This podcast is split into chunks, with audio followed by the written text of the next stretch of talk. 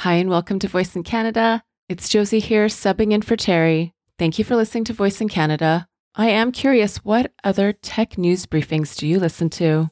I do find myself listening to hashtag trending, This Week in Tech. I'm a podcaster, so I also listen to Podnews. But if you listen to a great tech news flash briefing that you want to recommend, come share it in the Voice in Canada Facebook group.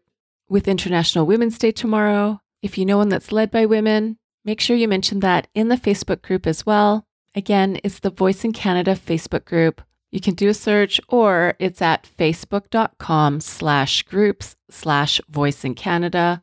While you're there, Teri is looking for more subs for this Voice in Canada flash briefing. I am not a permanent fixture. I am filling in for now. So if you want to help out, please reach out to Teri on Twitter, Facebook, or the Voice in Canada website, voiceincanada.ca.